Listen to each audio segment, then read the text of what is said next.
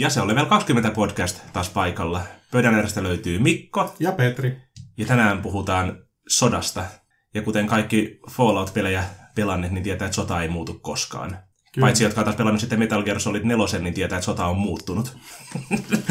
Ota siitä nyt sitten selvää. Ha, hyvä, ettei molemmissa ole Ron Perlman juontamassa, muuten me ei saataisi maailmasta, elämästä mitään selvää. Tosiaan meidän aiheena on ehkä sodat osana roolipelejä. Tietenkin monissa roolipeleissä on jonkinlainen taistelusysteemi, mutta meidän video ehkä enemmän käsittelee nyt sitä, että miten näitä sota otetaan elementtinä mukaan siihen kampanjaan, jos hahmot on mukana sodassa, tai ne elää maailmassa, jossa soditaan, miten ne hahmot on siinä, mm. siinä mukana. Öö, mä aloittaisin ihan siitä, että kannattaa miettiä, että mikä niiden hahmo, hahmojen rooli on tässä sodassa. Et on erikseen kampanja, jossa hahmot on selkeästi sotilaita, ne on, sota on käynnissä ja ne on osa siellä. Se on niin yksi osa tätä esitystä. Ja sitten toinen on se, että mikä on sodan rooli kampanjassa ylipäätään. Ja tästä helpommasta osasta mä ajattelin, että me aloitetaan, että ensinnäkin voidaan aloittaa siitä, että sota usein luo hyvän taustatarinan hahmolle. Me tiedetään, että hahmo on kärsinyt riippumatta siis onko nyt kyseisessä fantasiamaa vai modernimaa vai minkälainen seikkailu, niin sodat luo hyvän tämmöisen taustan ja taustatarinan. Että hahmo on ollut sodassa, hän on kärsinyt mahdollisesti traumoja tai hänellä on jotain pakkomielteitä, mikä on jäänyt siihen, että oma, omat toverit on kuollut, niin hän on suojeleva, haluaa estää enää tuttuja kuolemasta tai niin kuin mikä tahansa se tapahtuma, jota se hahmo on kokenutkaan, niin sen saa mukavasti siihen kampanjaan. Tai hahmo on voinut lähteä liikkeelle, koska hänen omilta seudultaan, koska hänen kotimaassaan on käyty sotaa ja hän on joutunut liikkumaan. Sen takia hänestä on tullut vähän irtolainen ja siten päätynyt niin kuin monissa pelimaailmassa on seikkailijoita, jotka ovat vähän tämmöisiä epämääräisiä palkkasotureita, niin hän on päätynyt seikkailijaksi sen takia, koska hänen kotimaassaan on sota. Tai sitten hän on palaamassa sinne kotimaahan, koska siellä on käyty sota, joka on hävitty, ja hän on menossa vapauttamaan sitä. Ja no, voidaan ajatella, että vapaussotakin on erä, erä, eräänlainen sota. Että niin kuin sota tarjoaa monipuolisen pohjan erilaisille kampanjoille. Mm. Se on, meillä on pari niin kuin erityisesti sotaan keskittynyttä kampanjaa taustalla. Toinen oli toi varhainen 40 000 universumiin sijoittuva Only War-peli, ihan nimensä mukaisesti vain sotaa. Peli just että mikä lähtee liikkeelle siinä, että pelaajat luo eka yhden tämmöisen imperiaalisen taistelurykmentin sille, että mikä sen hi- rykmentin historia on, minkälainen luonne niiden komentajalla on, ää, mikä niiden rykmentti on, että onko ne mekanisoitua jalkaväkiä, tiedustelujoukkoja vai mitä valitsee kaikki sen ry- rykmentin erikoiskoulutukset ja varusteet sun muut. Että ne niin kuin luo sen rykmentin historian ja näin poispäin. Ja sitten niin kuin pelijohtaja heittää tietysti se jonkun niin kuin skenaarion, missä ne on sitten, että vähän sen mukaan, että mitä ne, niin kuin, minkälainen se rykmentti on. Yksi kampanja, mitä me siinä pelattiin, niin me oltiin tiedusteluporukka ja meidän tehtävä olisi ollut niin kuin enemmän tai vähemmän niin kuin tiedustella vastustajia, mutta meistä tuli enemmän semmoinen niin kuin iskuryhmä kumminkin siinä joka niin kuin aina just havaitessaan korkean tason niin kuin kohteita, niin hyökkäsi ne kimppuun. Ja toinen peli oli sitten taas enemmän just semmoinen, että pelaajat on tämmöinen niin kuin iskujoukko, jotka suorittaa tämmöisiä iskuja syvälle vihollislinjojen taakse ja yrittää päästä pakoon sieltä. Ja tietysti silloin se niin kuin mekanistikin pyörii sen sodan ympärillä justiinsa se, että niin kuin ei, ei ole olemassa niin kuin muuta universumia kuin se sota, missä me ollaan tavallaan. Kyllä, että tuollaisessa kampanjassa varmaan ne seikkailukohtaukset rakentuu, rakentuu niin kuin näiden operaatioiden ympärille ja sitten sen luppoajan, jolloin sotilaat kouluttautuu ja lepää ja valmistautuu ja suunnittelee. Mm. Se on tuollainen sotakampanja, voi olla monipolvinen, monimutkainen, mutta toisaalta se tarjoaa myös hyvin yksinkertaisia selkeän rakenteen tuommoiselle roolipelille. yksi peli, josta jota mä en varsinaisella säännöllä koskaan pelannut, mutta josta mä tavallaan aloitin roolipelaamisen, kun naapurin poika lainasi kirjastossa sellaisen kuin Twilight 2000, niin siinä muistaakseni se peli on aika vahvasti ra- rakennettu niin kuin tällaisten taistelukohtauksien ja operaatioiden ja sitten semmoisen luppoajan ympärille. Et siinä käytännössä niin kuin nämä kaksi vaihetta vaihtelee. Mm. Välillä siinä on sitten tutkimusta ja muuta, mutta et niin kuin hyvin, hyvin helppo tai selkeä rakenne ainakin rakentaa tämmöisen sotilasoperaation ympärille se kampanja tai seikkaan. Se antaa semmoisia niin helppoja, niin kuin pelijohtajalle varsinkin sun on niin kuin helppo niin kuin tavallaan miettiä, että jokainen seikkailu on niin kuin operaatio tai vasta, erityisesti jos ollaan siis niin kuin vielä organisoidussa armeijassa, se, että just että sulla on komentaja, joka niin kuin, sanotaan nyt karkeasti niin rakennus, että jokainen pelikerta alkaa, että komentaja kutsuu hahmot paikalle, justiinsa kertoo, mikä tilanne taistelukentällä on ja antaa niille operaation. Ja sitten sen jälkeen joko valmiiksi tietyt resurssit tai pelaajat saa vaikka tietyn määrän pisteitä, millä ne ostaa ää, varusteita ja muita tavaroita sen operaation suorittamiseen. Sitten ne menee sinne, tapahtuu asioita, heitetään vähän noppaa, joku kuolee, joku ei kuole ja sitten palataan takaisin, minkä jälkeen on sitten tämmöinen ää, niin kuin vapaa-aikaa, milloin käytetään kokemuspisteitä, parannutaan haavoista ja vaikka tehdään jotakin muita juttuja. Se on hyvin selkeä rakenne, mä tykkään itse siis siitä. Niin Only Warissa, koska niin kuin se pelin maailma ei myöskään anna mahdollisuutta niin kuin vaan häipyä sieltä niin kuin sodasta, koska yleensä ne kaikki paikat on sellaiset, että ei ole mitään muuta kuin se sota sillä planeetalla. Sä et voi vaan mennä ainakin kaupunkiin niin kuin hengailemaan pakolla että se, on, niin kuin, se helpottaa sitä, että pelaajat tietää tarkalleen aina, mitä niin kuin, tulee tapahtumaan, että niiden on helppo tehdä päätöksiä siinä. Toisaalta pelijohtaja tietää sitten kanssa, että, niin kuin, että pelaajat pysyy niin kuin, mitä mä sanoisin, niin kuin helpommin urillansa, että se kampanja ei lähde niin kuin villisti menemään mihin sattuu suuntaan.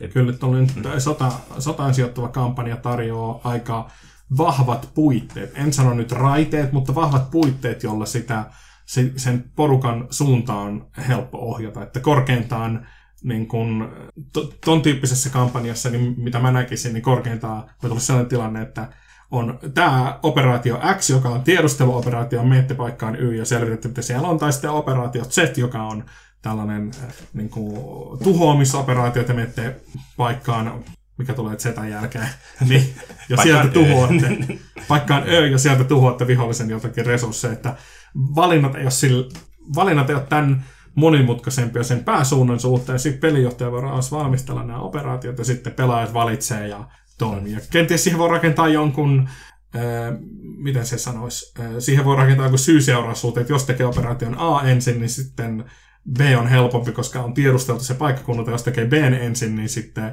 vihollisen vaikka resurssit on jo muualla ja sitten se tiedusteluoperaatio onkin helpompi tai niin kuin, se, sitä voi tehdä helpommin tai vaikeammin. Se on hauska, että just tämmöisiin peleihin pystyy helposti ottaa ideoita ja inspiraatiota niin kuin tietokone- kautta konsolipeleistä, varsinkin strategiapeleistä, mutta myös jonkun verran sit noista niin kuin, tämmöistä niin kuin ensimmäisen tai kolmannen persoonan räiskintäpeleistä sitten kanssa.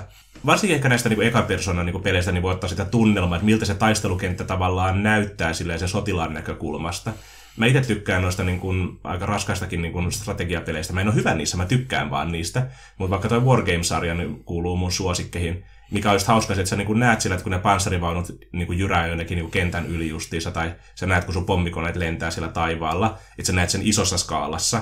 Mutta sitten yllättävää kyllä siinäkin saattaa tulla niinku semmoisia hetkiä just, että sä alat välittää niistä yksittäisistä sotilaista siellä taistelukentällä.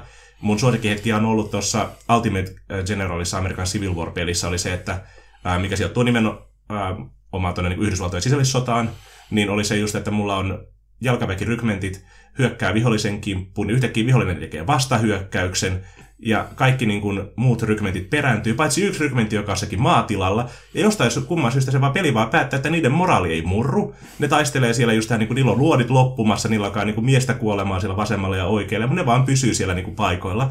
Ja mulle tuli olla, että mun on pakko käydä pelastaa noin. Se ei, ole, niin kuin, se ei hyödytä mua ollenkaan, että mä voitan tämän skenaarion, mutta ne on taistellut niin urheasti siellä, että mä haluan pelastaa ne sieltä. Minkä takia niin kuin mä sitten komennan just tämän, niin kuin puolet armeijasta vaan sinne niin kuin, auttamaan niitä tietysti tämmöinen, niin kuin, että tavallaan kun lähtee sotapelejä miettimään, niin se ei ole pelkästään kyse ei ole siitä niin kuin voitosta tai häviöstä, vaan se on myös siitä niin isosta kuvasta tavallaan siinä, että niin kuin, me tietysti pelataan niin kuin peliä sillä, että te olette yksittäisiä sotilaita siellä ja teette vain yksittäisiä operaatioita, mutta tavallaan se niin kuin sota on iso juttu siinä kaiken ympärillä. Siellä tapahtuu paljon siellä taustalla. Tapahtuu paljon asioita, mitä hahmot ei koskaan näe, mutta joita ne saattaa niin kuin huomata muuten. Ja nyt just tämä vaikka niin kuin esimerkiksi Only War-pelissä, niin että koska pelaajien hahmot oli hyvämaineisia, tehokkaiksi tunnettuja porukoita, niin ne sai paljon resursseja, ne sai paljon rakkautta komentajaltansa. Kyllä, mutta äh, jos lähdetään miettimään, siis jos haluaa luoda kampanjan, siis, joka sijoittuu, sanotaan nyt sotaoperaation tai rintamalle, niin siinäkin on niin kuin monia vaihtoehtoja, että minkälaisen siitä kampanjasta tekee. Ja tämä on niin kuin pelinjohtajasta ja pelaajien kiinnostuksesta väitän taas riippuvainen. Niin kuin kaikki on aina siitä peliporukasta, että ei ole olemassa niin kuin objektiivisia sääntöjä tai jotain mittareita, joilla sä voit mitata, että minkälainen hyvä kampanja, vaan pitää kokeilla erilaisia asioita ja sitten ne, mitkä ei toimi, niin ei kannata yrittää uudestaan. Tai muokkaa ja sitten yrittää uudestaan. Noin. sanotaan, että on joku rintamasota, ja itse asiassa mä jopa väitän, että sota, vaikka se muuttuu hyvin paljon, silti se muuttuu hyvin vähän, mm. niin kuin nämä alkuvaiheen lauseetkin todistaa, mutta että niin kuin, nämä pelaajahahmot voi olla tämmöinen just iskuryhmä, joka suorittaa tämmöisen isomman skaalan sodassa jotakin tämmöisiä pieniä just tiedusteluoperaatioita, ryöst, siis että ryöstää ruokatarvikkeita tai ammustarvikkeita tai mitä tahansa ne onkaan niin vastustaa leiristä tai tekee jotain yllätysiskuja selustaa tai muuta.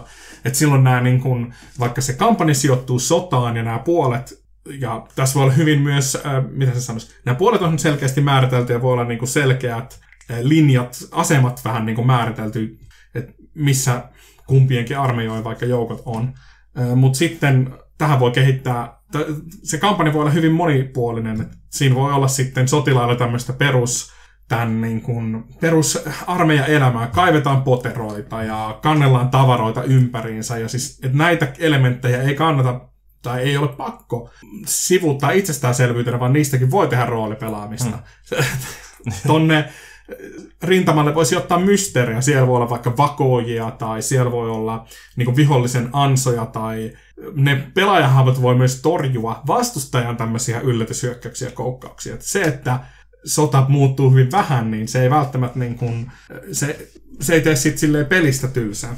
Sitten jos haluaa innoitusta, niin mä kannattaa lukea keskiajan ja sitten mä suosittelen ainakin antiikin ajan sotia, varsinkin ton nyt en muista etunimeä taaskaan, mutta Liviuksen nämä kertomukset Hannibalin sodista on mielenkiintoiset. Siellä on jos jonkinlaista operaatiota ja manöövereitä, mitä armeijat voi toisiaan vastaan tehdä.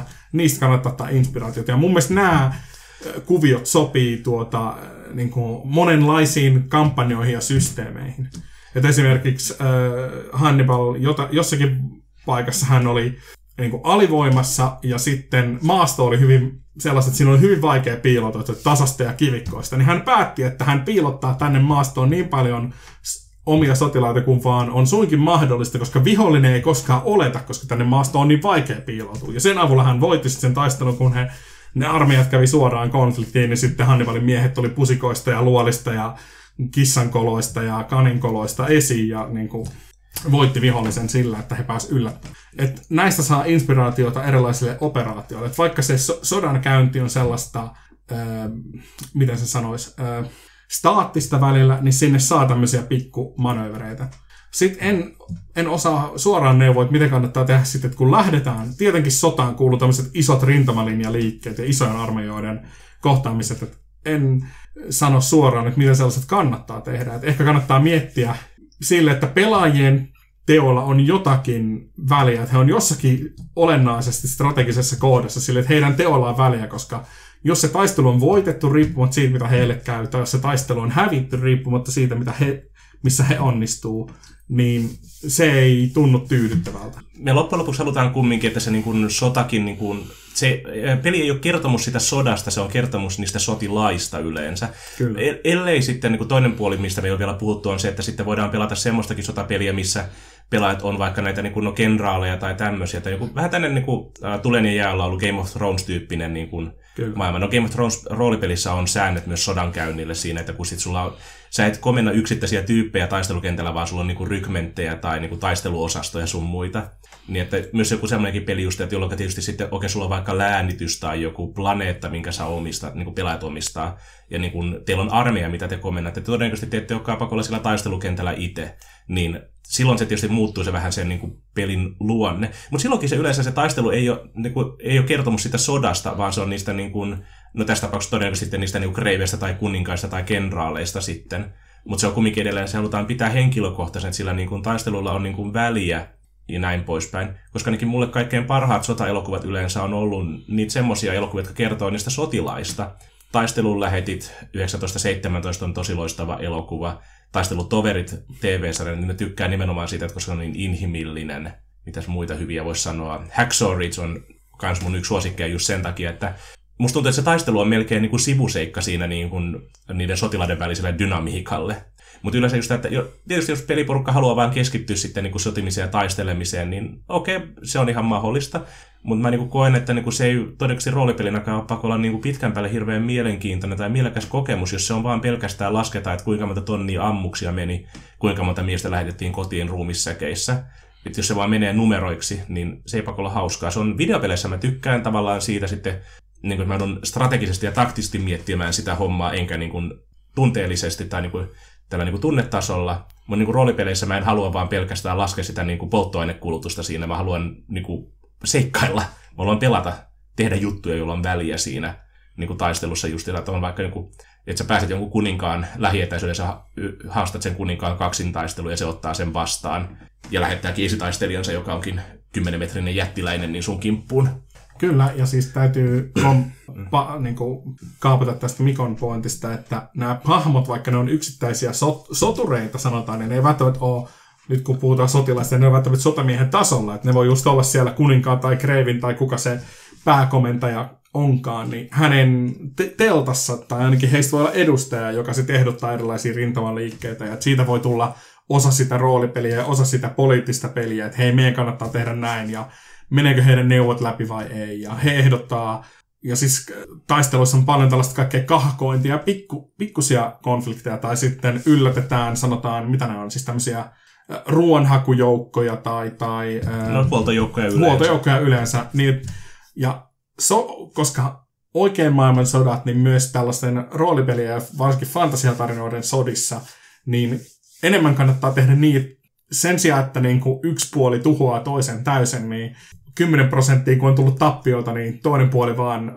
taistelutahto loppuu ja ne lähtee pakoon. Mm. Monissa peleissä itse asiassa taitaa olla mekanismikin tälle, että taistelukentällä yksikö ei taistele niin kuin kuolemaan saakka, vaan tiettyjen tappioiden tai epäedullisen aseman jälkeen, niin sitten lähdetään tappelemaan. Äh, siis sitten lähdetään pakkoon. Pelaajahahmojen tehtävä voi olla niin kuin kiertää sitä rintamalinjojen takaista maaseutua etsimässä niitä omia, jotka on edellisestä tappelusta lähtenyt pakoon ja yrittää tuoda niitä takaisin rintamalle tai rangaista niitä. Että niin kun tällaisen soti, sotatilanteeseen mahtuu silti paljon niin kun, ää, erilaisia tilanteita ja seikkoja. Sitten jos ajatellaan, että ne, se armeija vaeltaa, marssii pitkin maaseutua, niin siinäkin on monenlaisia tehtäviä. Että voi olla airuena, joka ilmoittaa, että no nyt tänne on armeija tulossa, että laittakaa tänne keittiöt pystyyn ja pyykkivaimot esiin, että niin kun, vaatteet tulee pestyä ynnä muuta. Sitten tietenkin voi, tämä voi olla vaikeampi aihe, mutta jos haluaa jos sen kampanjan ydin on kuvailla sodan kauhuja, niin sitten kuljette maaseutua, missä kaikki on ryöstetty ja ihmiset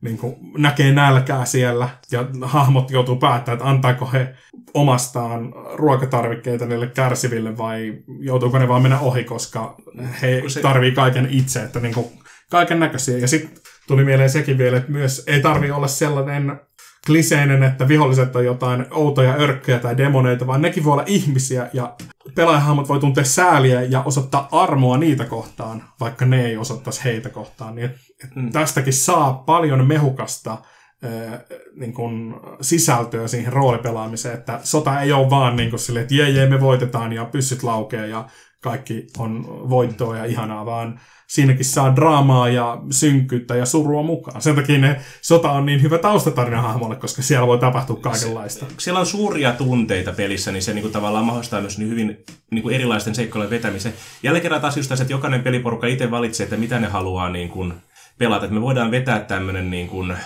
Trojan sota-tyyppinen niin kuin, kampanja silleen, mikä on kertomus suurista niin elämää suurimmista sankareista, ja se koko homma pyörii niiden sankareiden ympärillä käytännössä. Katsot, että joo, siellä on sotilaita ja on kaupunkeja ja laivoja sun muita, ja niin kuin, että siellä on paljon porukkaa mukana, mutta nimenomaan, että meillä on nämä pelaajat, jotka on niin kuin, sankareita, ja niitä vastassa on sitten vastapuolen suuret sankarit, ja se niin kuin, tavallaan konflikti keskittyy niin kuin näiden sankareiden välisiin otoksiin. Jos varmaan Runequestia, jos pelattaisiin, niin siinä nimenomaan, ehkä mä kokisin just, että se on se sankareiden niin kuin, tavallaan väliset yhteenotot on, mitkä niin kuin, ää, edustaa sitä niiden kansakuntien välisiä yhteenottoja siinä maailmassa.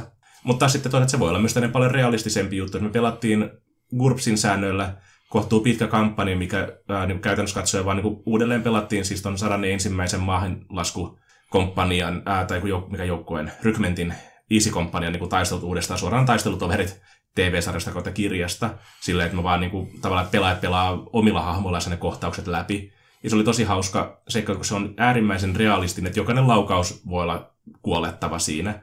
Ja nimenomaan sitten just se, että kun siellä alkaa granatitulta tulla niskaan, niin siinä vaiheessa niin kuin, kukaan ei miettinyt sitä, että, niin kuin, että saako mä tapettua vielä lisää porukkaa, vaan että löydäänkö me jonkun paikan, missä mä oon suojassa.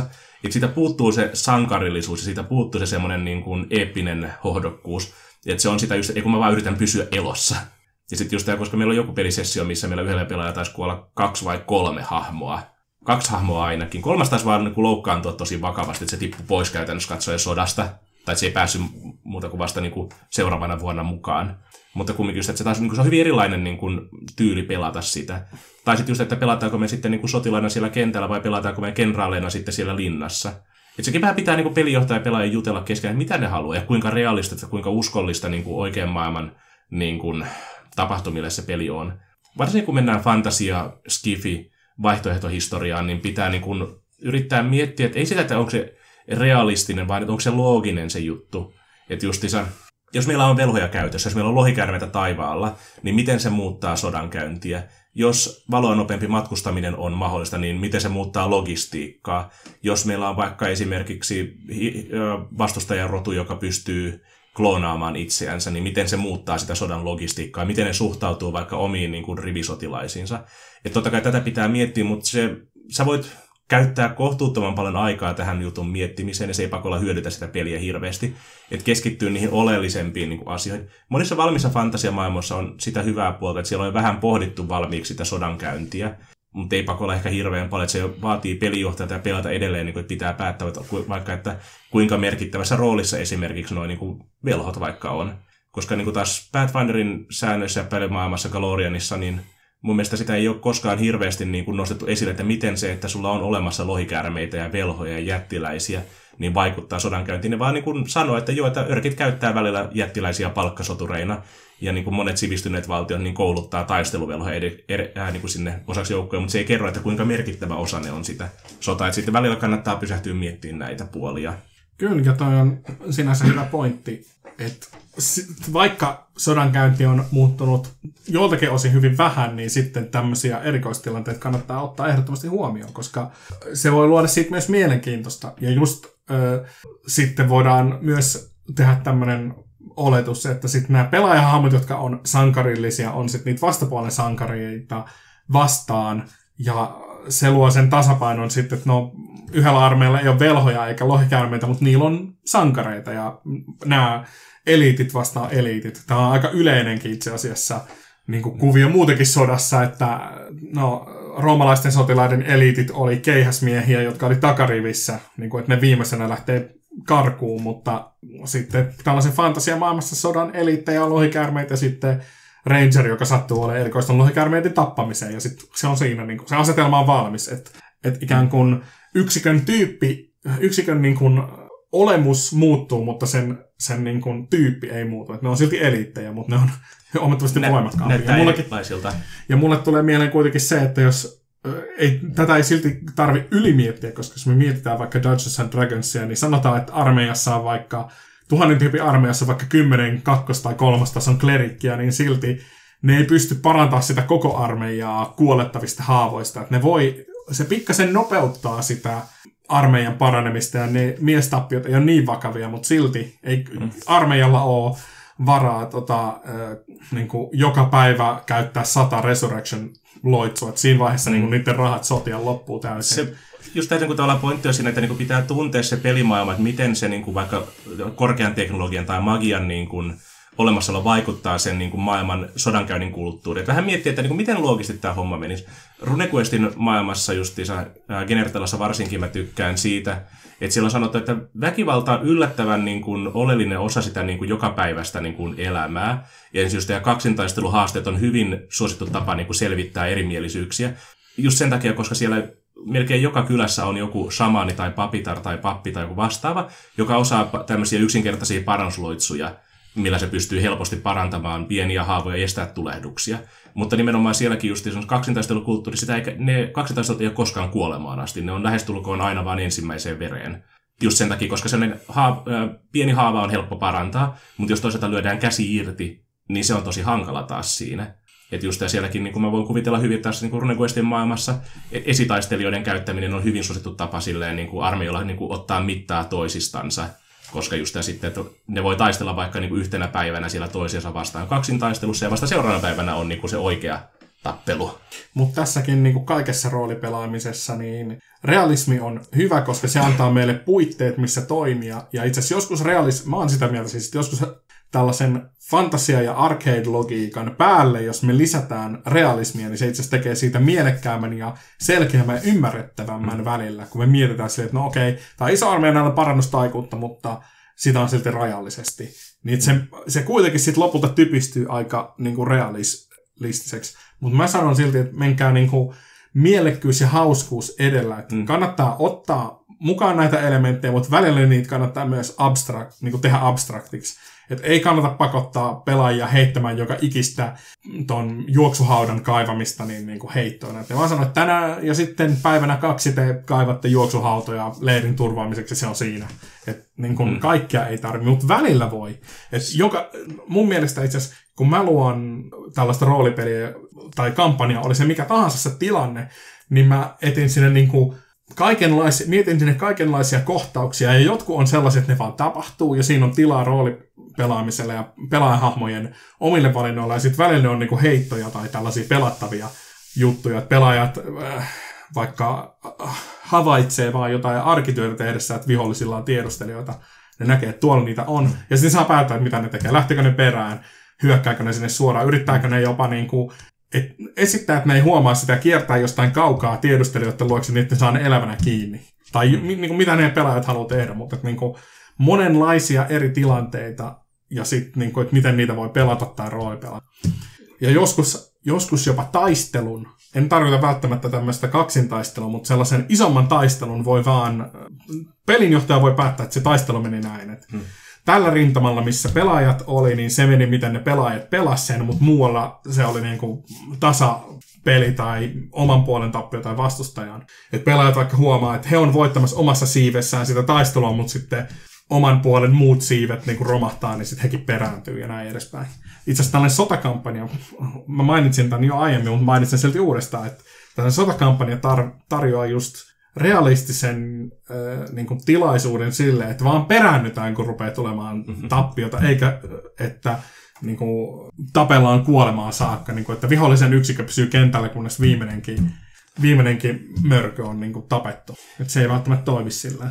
Joo, suosittelen niin kuin siis itse kanssa sille, että jos tämmöistä niin kuin haluaa sotakampanjaa vetää, siis että joko sille, että sä olette sotilaita niin kuin jossakin sodassa, tai te olette vaikka jotakin aatelisia, kenen maille ollaan hyökkäämässä, te olette johtamassa sitä niin kuin oman maan puolustusta, tai te olette vaikka joku palkkasoturikompania vallottamassa planeettaa takas kapinallisilta, mitä se onkaan, niin kannattaa lueskella kirjoja, siis fiktiota ja faktakirjallisuutta, että ihan vaikka lukee oikeita sotahistoriaa, joka erityisesti jos se liittyy niin kuin oikean maailman sotiin, niin sanotaan, että olette pelaamassa kampanjaa Vietnamin sodassa, niin kannattaa vaikka lukea sitten Vietnamin sodasta, katsoa dokumentteja tai muita, vaikka se nyt olisikin sitten just että Vietnamissa on tulhuhirviöitä samaan aikaan, niin kannattaa perehtyä, miten se sota niin kuin oikeasti meni siellä.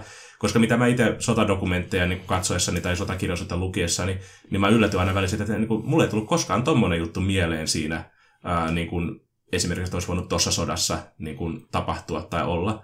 Mä esimerkiksi ekan maailmansodan taistelusta mä oon lukenut tosi paljon, ja mua harmittaa suorastaan, että kuinka monesti vaan niin kuin, ainoa juttu, mitä ekasta maailmansodasta on, niin kuin, esitetään vaan ne juoksuhaudat, missä porukat istuu monta kuukautta kerralla, sitten on yksi päivä, milloin taistellaan ja kaikki kuolee, kun se on hyvin, hyvin pieni osa sitä sotaa. Siellä on paljon taisteluja rauniokaupungeissa. Arabiassa käydyt sodat oli täysin erilaisia kuin mitä olisi ollut tuolla länsirintamalla. Itärintamaa taas niin kuin, ei ollut asemasotaa juuri ollenkaan. Siellä oli isoja manovereita pitkin poikin läänejä.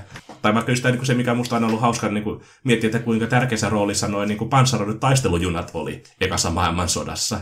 Se on niin kuin, mun mielestä alikäytetty elementti ekan maailmansodan jutuista puhuessa. Mutta just tämä perehtymätön materiaali, niin sieltä voi löytyä paljon semmoisia ideoita, ajatuksia, inspiraatiota, mitä ehkä tulisi koskaan niin miettineeksikään. Ja vaikka se olisi nyt joku fantasiamaailmaan sijoittuva sota tai sota niin kuin vuodelle 40 000, niin voi lukea niin kuin oikean maailman historiaa ja inspiroitua siitä, ottaa ideoita sieltä. Tai sitten ihan vaikka niin kuin että jos haluat vetää skifi-sotaa, niin kannattaa lukea skifikirjallisuutta, että miten siellä niin kuin näissä kirjoissa sitä sotaa esitetään, minkä, millä tavalla sitä spekuloidaan siellä.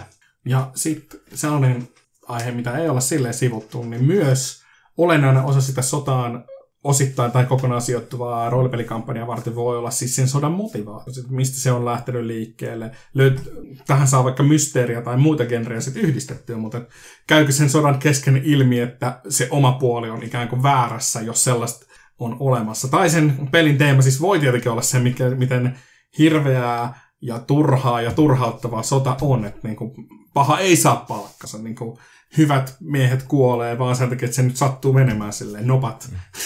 niin nopat jälleen kerran päättää. päättää. Mutta että niin kun, et, et kannattaa miettiä sekä itse että sitten pelaajien kanssa.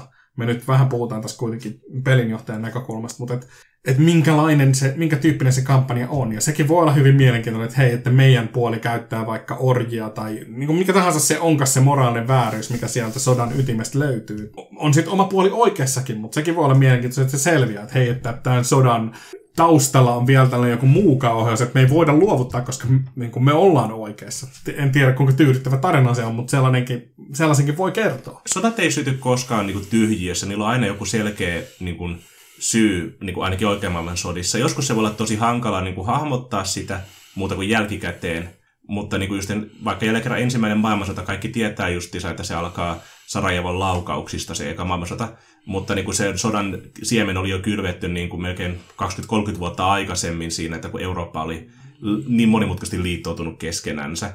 Ja tämä on nyt ihan oma luku sinänsä, mutta just että tavallaan, että kun alkaa miettiä sitä, niin että sillä on paljon syitä ja seurauksia, miksi sota syttyy. Resursseista on pulaa, uskonnolliset erimielisyydet, kansakuntien välinen viha. Joku haluaa itsenäistyä, joku haluaa ottaa toisen haluaa takaisin haltuunsa, koska ne on menettänyt se edellisessä sodassa ja niin poispäin. Niin, ajatelkaa vaikka ristiretket alkaa siitä, että yhdet muslimit vallottaa Jerusalemin toiselta muslimilta, ja ne aiemmat muslimit pääsi, päästi pyhivailta ja Jerusalemiin, mutta nämä uudet muslimit ei päästä niin kun ne ei suhtaudu yhtä ö, suopeasti vääräuskoisiin, niin sitten kristit päättää, että kyllä me tehdään pyhivailus sinne. Ja tämä lähti pyhivailuksesta. Sitten se vähän eskaloitu. Ihmiset rupesivat ottaa keppejä, sen miekkoja mukaan, ja sitten yksi paavi piti puheen, että joka kaatuu vapauttaessaan pyhää maata. pyhää maata, niin onko se pääsee kiirastulesta vai onko se jopa, että pelastuu. Mä en enää muista sitä tarkkautta, mutta kuitenkin, että niinku tämmöisistä me ajatellaan, että joku asia on itsestäänselvä, sitten kun me kaivaudutaan siihen syvemmin, niin sieltä paljastuu tämmöisiä mielenkiintoisia, monimutkaisia liittoumia ynnä muita. Siinäkin vaiheessa, kun ristiretkeläiset pääsivät paikalle Jerusalemiin, siellä oli taas muistaakseni valta vaihtunut ainakin kerran, ellei kahdesti. Ja taas oli vähän avomielisempi sulttaani hallussa, siis vallankahvassa, mutta sitten niin kun tilanne oli jo eskaloitunut, että sitä ei voinut enää, hyökyaalto oli niin sanotusti lähtenyt liikkeelle. Oh. Mutta niin kun meidän näkökulmasta selkeästikin konfliktista löytyy niin kuin mielenkiintoisia mm. nyansseja. Oh. Mutta sitten taas toisaalta vastaavasti mun pitää heti niin kuin meidän tätä niin edestä kommenttia vastaan niin kuin sanoa, että myös sun ei tarvitse pakolla oikeasti miettiä edes näitä hommia, Totta. jos ei se vaikuta siihen niin kuin sun kampanjan tai seikkailun luonteeseen. Esimerkiksi jälleen kerran just tämä, kun puhutaan varhain 40 000 ja Only War-pelistä, niin se ei pakolla tarvitse mitään sen loogisempaa selitystä siinä se sota kuin, että tällä planeetalla on avaruusörkkejä, teidät on lähetetty tappamaan ne. Piste. Se oli siinä. Se on, täysin, se on sen, niin se riittää. Siitä saat niin kuin tarpeeksi tietoa pelaajat, tarpeeksi tietoa pelijohtajat, että sä voit lähteä rakentamaan mielekkään kampanjan siitä. Joskus taas ei tarvitse ton syvemmälle mennä. Et jos sulla on intoa, aikaa ja niin kuin halua, niin sä voit syventyä paljon. Mutta toisaalta taas, että jos sä vaan niin kuin, sulla on hyvä idea ja sota toimii hyvin niin kuin, äh, taustatekijänä sille niin kuin skenaariolle, minkä sä oot miettinyt, niin sen kun vaan teet sen. Yksi vanha Dungeons Dragons punaisen laatikon niin toi seikkailu on vaan semmoinen, että pelaajat on, se lähtee liikkeelle, pelaajat on otettu vangiksi vihollisvaltion toimesta ja ne on vankilassa ja niiden pitää niin paeta sieltä. Ei siinä kerrota, mikä se valtio on, miksi se sota on syttynyt, kuka johtaa sitä, ketkä kuninkaat siellä on vallassa, miten lohikärmet vaikuttaa tähän armeijan logistiikkaan. Te olette vankilassa, te olette sotavankeja, yrittäkää paeta sieltä. Et joskus taas niin kun se on yksinkertainen, on kaunista, ja tämmöinen pelkistetty skenaario voi olla paljon helpompi niin käynnistää ja niin kuin pyörittää. Varsinkin jos on sellainen lyhyempi kampanja tai one-shotti, niin sun ei kannata kirjoittaa niin kuin jotakin 500 sivun dokumenttia sen sodan syistä ja niin kuin historiasta, koska kukaan ei lue sitä, kukaan ei sisäistä sitä dataa. Mutta niin kuin taas sit, jos sulla on pitkä kampanja tulossa, niin voi olla syytä niin kuin miettiä enemmän niitä, mitä vaikka yksit, agendaa yksittäisillä kenraaleilla on, miten se niin kuin sisäpolitiikka vaikuttaa siellä ja näin poispäin. Mutta tuli mieleen sekin, että sitten välillä sota, sellainen juttu, mitä me ei mainittu sinänsä, niin välillä sota voi toimia taustana, sen siis kampanjan taustana ei sille, että hahmot on olleet mukana sodassa, vaan on olemassa sotatila, joka vaikeuttaa tai antaa rakenteita tietyille niin kuin, seikkailun niin kuin, asetelmille. Että esimerkiksi pelaa, pelaa seikkailijoita, mutta tässä on niin kuin, kaksi kaupunkia valtiota, sanotaan, jotka on sodassa ja ei ole vielä niin kuin, taisteluita käydä, mutta on epäluottamus ja sitten vaikka kulkeminen kaupungeista toiseen voi olla hyvin epäluotettavaa ja kaupankäynti on hankalaa ja muuta tällaista. Ja tiet, hinnat nousee, kun on äh, niin kuin, resursseista pulaa. Et sota voi tuoda, sota voi olla myös kampanjan, voisiko sanoa, ominaisuus, joka ei kuitenkaan sitten tee siitä, että se ei ole se kampanjan ydin, mutta se vaikuttaa siinä taustalla. Se ei ole kyllä niin kuin sotapeli. Kyllä. Koska mä mietin just, eikö toi Dungeons Dragonsin Eberon, mm. niin sehän on ihan niin kuin sijoittuu sillä se maailma, just, että siellä on iso sota loppunut juuri, Kyllä. muistaakseni siinä.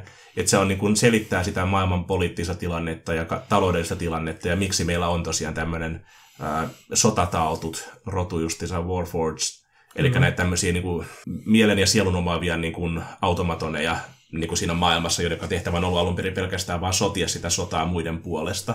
Niin että se antaa niin kuin, selityksiä sille maailmalle. Toinen on myös just tuo Dark Sun settingi, niin siellä äh, kanssa on sitten justiinsa toi, niin kuin, että on ollut sotia ja taisteluja, mitkä selittää, että miksi siellä niin kuin, valtiot vihaa toisiansa. Kyllä, että se, niin kuin sota voi toimia tällaisena taustoittavana elementtinä. Samoin muistaakseni Pathfinderin Golarion, siellä on useampia sotia, jotka on niin kuin joko käynnissä tai laantumassa tai puhjennut uudestaan. Itse asiassa kun ne päivitti sitä kampanjajuttua, niin siellä oli pari juttua, jotka asiat eteni sitten kuitenkin. Ei koskaan pitäisi niin kuin status quota muuttaa, mutta he muuttivat. Mutta et, niin kuin, mm.